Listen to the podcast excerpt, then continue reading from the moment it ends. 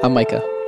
You're listening to the TMI Project Podcast, Season 2 Black Stories Matter, where we're amplifying the voices of black storytellers who got on stage and shared their stories of joy, pain, and resilience. When I met Freedom Walker in 2016, she had only recently arrived in Kingston, New York from Harlem, where she had grown up in an apartment that provided her family with more than just affordable rent.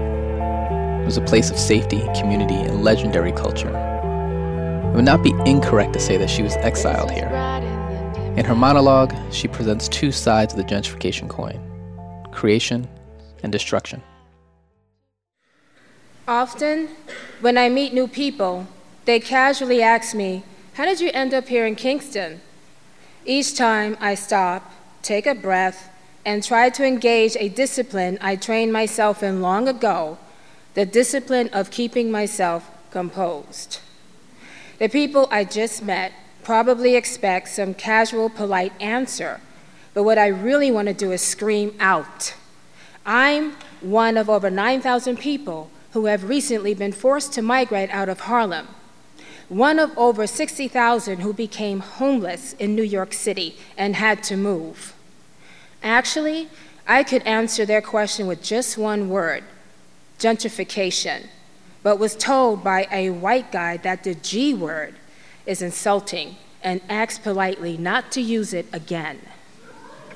I also read in on an online newspaper that the word racism is not the proper word to use in the year 2017.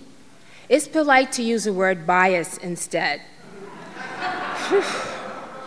Does this mean that racism is newly improved? It feels like I'm being tricked by a word, asked to compromise or accommodate a condescending use of vocabulary. I think I miss my calling as a researcher. I've been reading articles by economists and social scientists who measure the effects of gentrification and try to conclude whether it's good or bad. I could have done a better job reporting on the way it acted like a virus, causing the death of black Harlem. I don't have to research it, I was there.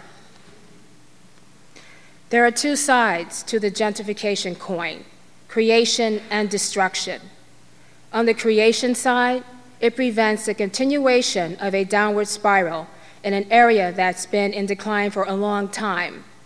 Buildings come back to life, streets are cleaned up, there are new schools and institutions. On the destruction side, rents and property values rise to a level that's unaffordable for the original inhabitants, and they become displaced. Some become homeless. I became homeless. When growing up in Harlem, my parents often talk about the area's heyday. I remember driving with them in our brown Ford, viewing the street scene from the back seat window. One time, one of them points to a specific neighborhood we are passing. My father says, This was once the famous Sugar Hill. I can't understand why they call it Sugar Hill. I don't see any candy stores or any resemblance to the game Candyland. All I see are row houses that have been around since the turn of the century and the old signs reading, Park your horses here my parents start reminiscing about ladies and gentlemen dressing up for the evening. Together they sing the tune of Duke Ellington's Take the A Train. Hurry, hurry, hurry, take the A train to get to Sugar Hill way up in Harlem. If you should take the A train, you'll get to where you're going in a hurry. I love, I love hearing the two of them singing. My parents continue to recall the early times when they moved to Harlem in the 40s, over 20 years before I was born.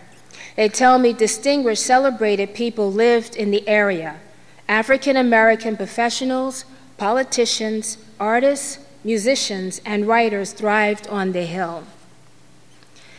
In the 1990s, when I'm in my late 20s, Harlem is going through a second renaissance. At the state office building, I see drawn plans for a prosperous future there. It's a design map showing reconstruction of the abandoned areas. There's a future shopping mall, a hotel, and condominiums. I'm excited. I decide to open a shop featuring my unique clothing designs somewhere on Adam Clayton Powell Boulevard. But my dream goes into gridlock at a community meeting where several religious leaders talk frankly about the reconstruction of Harlem. You know, the improvements are not for us, they say. It's the white man's plan to take back Harlem. The end result will be to kick us out. Half the people at the meeting can't conceive of getting kicked out. We are a strong community, they respond. White people never wanted to come into an area they considered a dead zone before, so why now? They can't get rid of all of us. Unfortunately, they're in denial. Well established churches organize a plan for citizens living in private complexes to convert them into co ops. The neighborhood banks are willing to lower the mortgage rate to support the cause. But our tenants association cannot collect enough signatures. Not everyone agrees to buy their apartments. They can't foresee the tragedy that is coming. In the coming years, I witness cleaner streets, a stronger police presence, less crime. There are new schools and condominiums. Brownstones are renovated. Oh, and let me not to forget to mention there's now a Starbucks. I become angry when I see familiar mom and pop establishments replaced by high end businesses that aren't hiring local residents. And when I learn that the newly renovated brownstones start at $1 million, there's tension between new residents and the old residents police officers start rounding up men of color on the sidewalks. I'm struggling with the rising cost of living. My private complex is bought and sold three times. With every change in management, friends and neighbors leave at record speed. Suddenly, Section 8 and all other government programs are no longer honored. So many cannot afford to stay in their apartments and they can't afford to leave for other ones that are even more expensive. Eventually, I'm one of those people. In 2012, I'm in housing court fighting for my tenant's right to keep my family's Harlem apartment, the one I grew up in.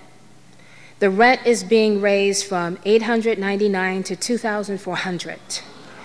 My immediate family are all deceased and I'm fighting this alone. New people have replaced the neighbors I grew up with.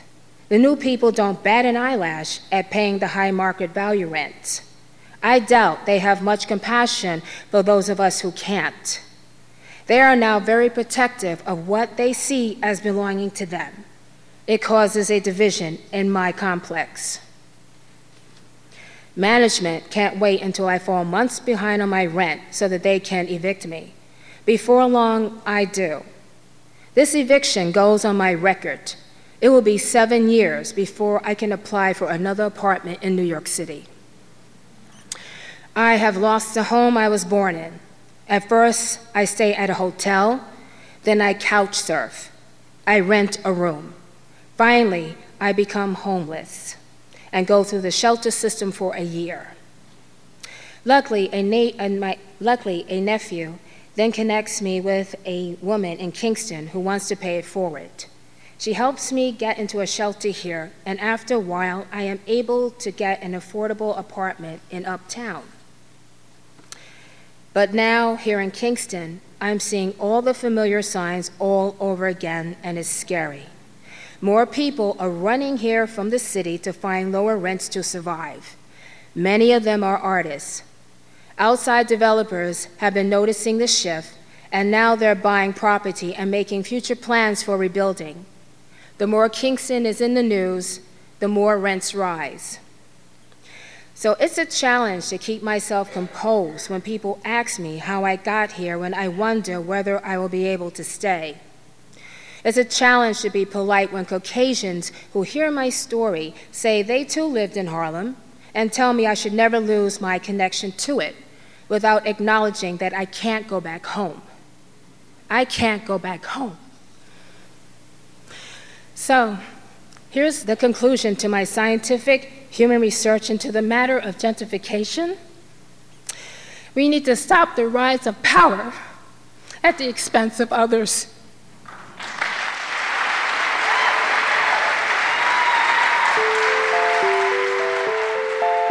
Thank you, Freedom Walker. This episode is a collaborative creation developed and written by myself, Haley Downs, and Daryl Lurie. Haley edited and it was mixed by Marlon Barry. The theme song is Secrets by Edison Woods. Our executive director is Eva Tenuto, and our director of external affairs is Sarah DeRose. The operations manager is Blake File. Shantae Howell is the publicist for the season of the podcast, and Clarissa Marie Ligon is our Black Stories Matter virtual workshop manager. Lauren Gill is our graphic designer and webmaster. This podcast is co produced by Radio Kingston. If you like the podcast, please subscribe, rate, and leave a review. It really helps. TMIproject.org backslash Black Stories Matter. That's where you find more information about participating in online true storytelling workshops just for black folks, or attending a virtual live performance for an inclusive audience. Help us continue to create radically true stories that have the power to change the world. Make a donation today. TMIproject.org.